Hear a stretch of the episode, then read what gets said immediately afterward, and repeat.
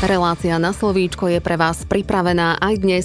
Pri jej počúvaní vás víta Karolína Piliarová. Začíname. Pandémia koronavírusu a s ňou súvisiace reštrikcie boli pre mnohé gastroprevádzky likvidačné. Práve gastrosektor sa stal jedným z najviac zasiahnutých odvetví, ktorý prišiel o svojich zákazníkov zo dňa na deň.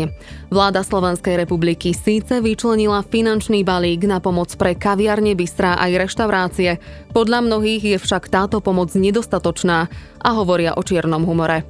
O tom, ako pandémia zasiahla gastrosektor, nakoľko gastroprevádzok mala pandémia likvidačný vplyv a čo by mohlo gastrosektor zachrániť, aj na tieto otázky si dnes odpovieme s naším dnešným hostom. Moje pozvanie prijal majiteľ banskobystrickej gastroprevádzky a zakladateľ iniciatívy 10 pre gastro, pán William Pavlovský. Pán Pavlovský, dobrý deň, ďakujeme, že ste prijali naše pozvanie.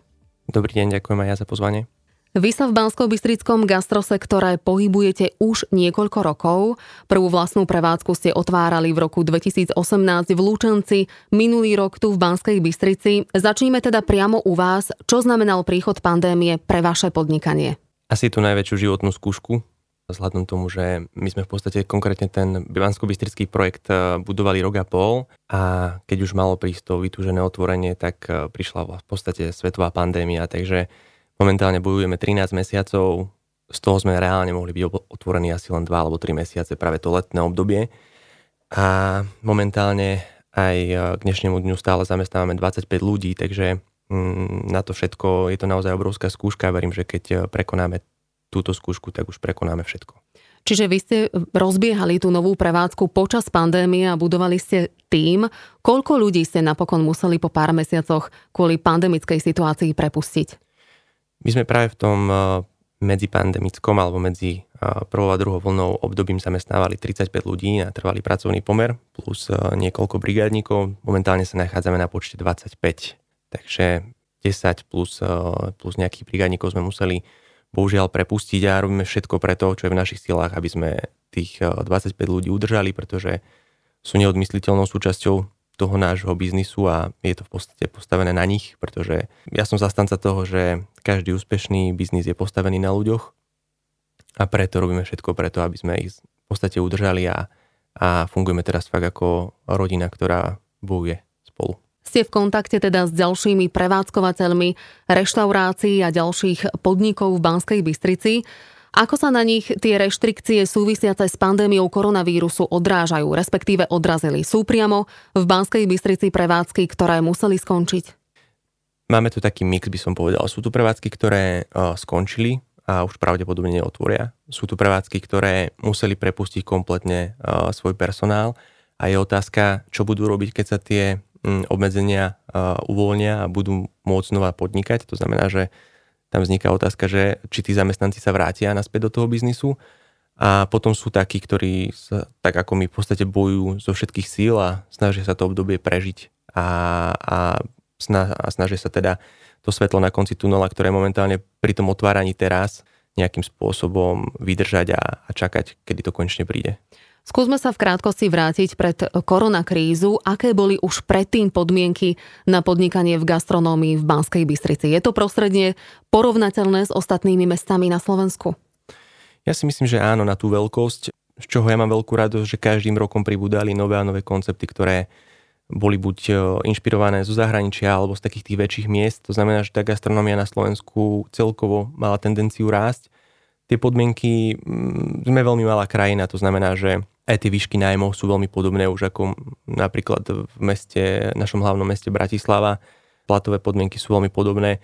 Skôr by som povedal, že vďaka pandémii sa nám možno, že podarí ten náš sektor celkovo nejakým spôsobom napraviť a upraviť tak, aby to bolo fér pre obidve strany. To znamená, že aby aj ten podnikateľ mal dostatočný priestor sa realizovať a zároveň, aby to nebolo len nejakým životným údelom, ale aby to bol pre ňoho aj biznis, pretože doteraz to bolo tak, že naozaj ak človek to robil veľmi poctivo a snažil sa byť férový aj voči štátu, tak to ekonomicky bolo veľmi náročné a ja verím, že práve teraz opatreniami a nariadeniami alebo teda takouto zmenou systému, ktorú chceme zaviesť, či už zavedenie 10% DPH a podobne, to výrazne pomôže nášmu sektoru ho oživiť, zreálniť a verím, že to všetko zlé bude aj na niečo dobré.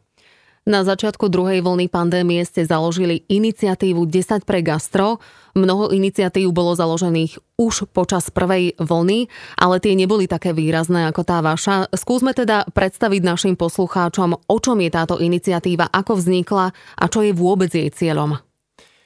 A veľa ľudí sa nás pýtalo, prečo zakladáme ďalšiu iniciatívu, keď naozaj tu už existovali mnohé iné.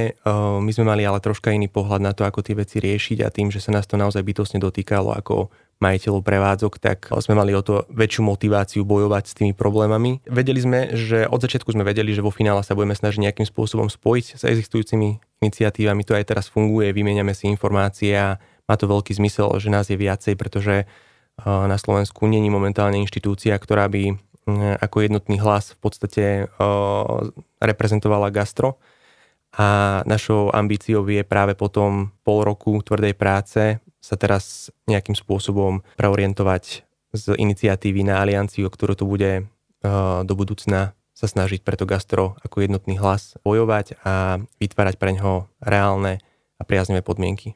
Koľko prevádzok sa k vám už pripojilo v rámci tejto iniciatívy? Momentálne je to cez 600 prevádzok.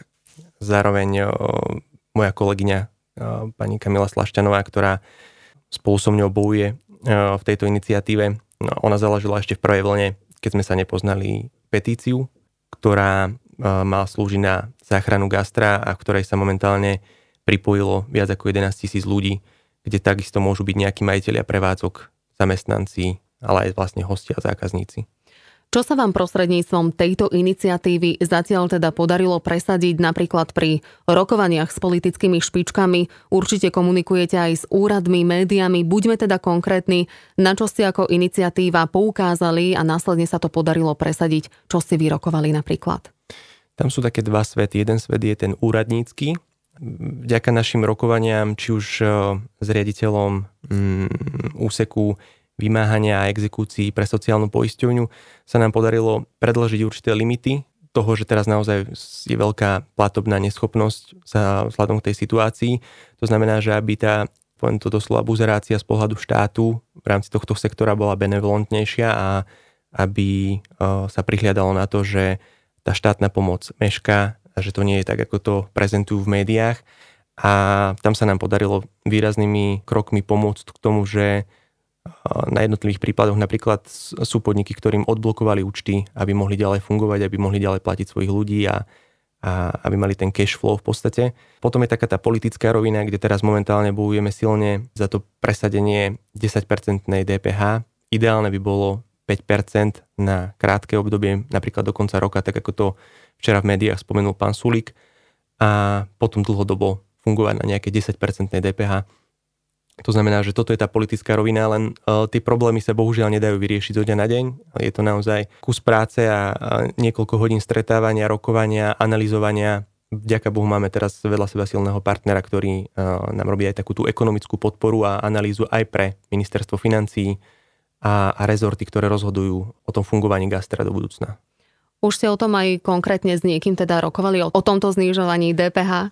Áno, mali sme stretnutie v podstate so štátnym tajomníkom na ministerstve financií a sedeli sme s pani Renato Bláhovou, ktorá je a bola poradkyňou pána Hegera ešte ako ministra financií. Máme rozpracované stretnutie priamo s pánom Hegerom. Tento týždeň sme so zástupcami strany Smerodina a strany Olano. To znamená, že naozaj je to dlhodobý proces, je to aj vážny krok. Zároveň tak urobilo niekoľko krajín Európskej únii, to znamená, že inšpirujeme sa zahraničím a verím teda, že sa nám to podarí a že nasledujúce týždne sa táto otázka konečne vyrieši. Tvrdíte, že teda pomoc od štátu pre majiteľov gastroprevádzok bola nedostatočná a chaotická počas celého pandemického obdobia. Len pripomeniem, že ministerstvo dopravy vyčlenilo 100 miliónov eur pre gastrosektor. Ďalších 120 miliónov bolo prisľúbených vyčleniť pre cestovný ruch a gastrosektor. Podľa Rady pre rozpočtovú zodpovednosť by mal štát vyčleniť podnikateľom aspoň 2 miliardy eur. Čo teda doterajšia finančná pomoc dokázala pokryť koľko percent nákladov? V tej otázke je vlastne povedané všetko. Ak konkrétne gastrosektor robí 1,5 miliardy HDP a štát vyčlení prvých 100 miliónov a potom prísľubí ďalších 120 miliónov, ktoré ešte stále nie sú, tak tá matematika dáva, že to, a bavíme sa o tom, že 13 mesiacov nemáme možnosť podnikať, naozaj to nevychádza, nepokryje to skoro nič. A cestovný ruch je široký pojem, to znamená, že sú tam aj akvaparky, sú tam hotely, reštaurácie, bary, to znamená, že keď sa ja sústredím konkrétne na gastro, tak z toho balíka je to naozaj mizivé číslo. Jediné, čo nás môže nejakým spôsobom zachrániť, je naozaj to zníženie DPH, aby sme si z tých budúcich obratov vedeli pokryť časť tých nákladov, ktoré nám vznikli za to pandemické obdobie. Približne pre koľko gastroprevádzok bola táto nedostatočná pomoc od štátu likvidačná? A zároveň by som si dovolila prepojiť túto otázku aj s tým, že gastrosektor teda sa síce až tak vysokou mierou nepodiela na tvorbe HDP, ale za to zamestnáva vysoký počet ľudí. Čiže koľko ľudí počas pandémie prišlo z gastropriemyslu o prácu, ak disponujete samozrejme nejakými štatistickými údajmi? Z našich údajov vieme, že do konca roka 2020 skončilo 16 000 prevádzok v HORECA segmente a každý mesiac prichádzajú o svoje živobytie nové a nové podniky, to sa bavíme v tisíckach, a zároveň máme informáciu, že 37 000 ľudí bolo prepustené v tomto HORECA segmente. Čo by podniky reálne mohlo zachrániť? Aký typ pomoci, prípadne aký finančný obnos by bol dostatočný na to, aby sa gastropriemysel opäť zrevitalizoval v čo najkračom čase? Ja si myslím, že teraz momentálne už nie je čas vymýšľať niečo nové, to znamená, že treba určite sfunkčniť to, čo prezentujú a to, čo je zavedené. To znamená, že aby teraz máme momentálne ministerstvo financií čo najrýchlejšie zadotovalo ministerstvo dopravy a to mohlo vyplácať pomoc od novembra minulého roku. Bavíme sa, že žijeme momentálne v mesiaci apríl. Zároveň, ako vravím a opakujem, to zníženie 10% DPH, nakoľko sa za chvíľočku chystajú prevádzky otvárať, možno, že aspoň v tom režime teraz, teda tie obraty pôjdu pomaličky hore a práve z toho balíka by si tie reštaurácie vedeli pokryť náklady, ktoré im pandémia spôsobila. Dlhodobo upozorňujete na problém šedej ekonomiky, ktorá sa počas pandémie teda ešte výraznejšie prejavila. Ktoré podniky majú v tomto období väčšiu šancu na prežitie? Tie, ktoré robili šedú ekonomiku, alebo tie, ktoré robili teda poctivý biznis? Myslím si, že na toto sa nedá úplne jednoznačne odpovedať. Na čo viem jednoznačne odpovedať je, že ak by sa nám podarilo znižiť DPH, tak by určite šedá ekonomika bola na ústupe a teda profitoval by z toho aj štát, čo je veľmi podstatné. A zároveň by z toho profitovalo reálne konkurenčné prostredie a myslím si, že tá motivácia vytvárať šedú ekonomiku sa stratí. To znamená, že vyriešilo by to viacero problémov. Ako štát sankcionoval gastroprevádzky počas pandemických mesiacov? V podstate najviac takých tých problémov vznikalo pri platení sociálnych odvodov a zároveň aj v rámci finančnej správy a platenia DPH. Tieto veci sa ale teraz riešia a je taká väčšia benevolencia. Samozrejme, tie úrady na Slovensku sú rôznorodé a je to veľakrát aj o takom ľudskom faktore, že nie každý úradník pristupuje k rovnakému problému rovnakým merítkom, ale to sme sa práve teraz snažili v posledných týždňoch akýmsi spôsobom zjednotiť, aby tá informácia išla na všetky príslušné úrady, že sa to bude riešiť rovnako. Takže teraz momentálne je takéto kľudnejšie obdobie, uvidíme. Myslím si, že štát si teraz musí zanalyzovať, aký to má dopad a ako sa to ďalej bude riešiť a ako sa tie resty voči štátu budú kompenzovať. Čas určený pre túto reláciu už v tejto chvíli vypršal. Pán Pavlovský, ďakujeme za rozhovor a za to, že ste si našli čas. Želáme všetko dobré. Ďakujem pekne. Vám, milí poslucháči, ďakujem za pozornosť. Reprízu tejto časti relácie Na slovíčko s Karolínou Piliarovou si budete môcť vypočuť v nedeľu o 13:30. Teším sa na vás opäť o týždeň a majte ešte pekný deň.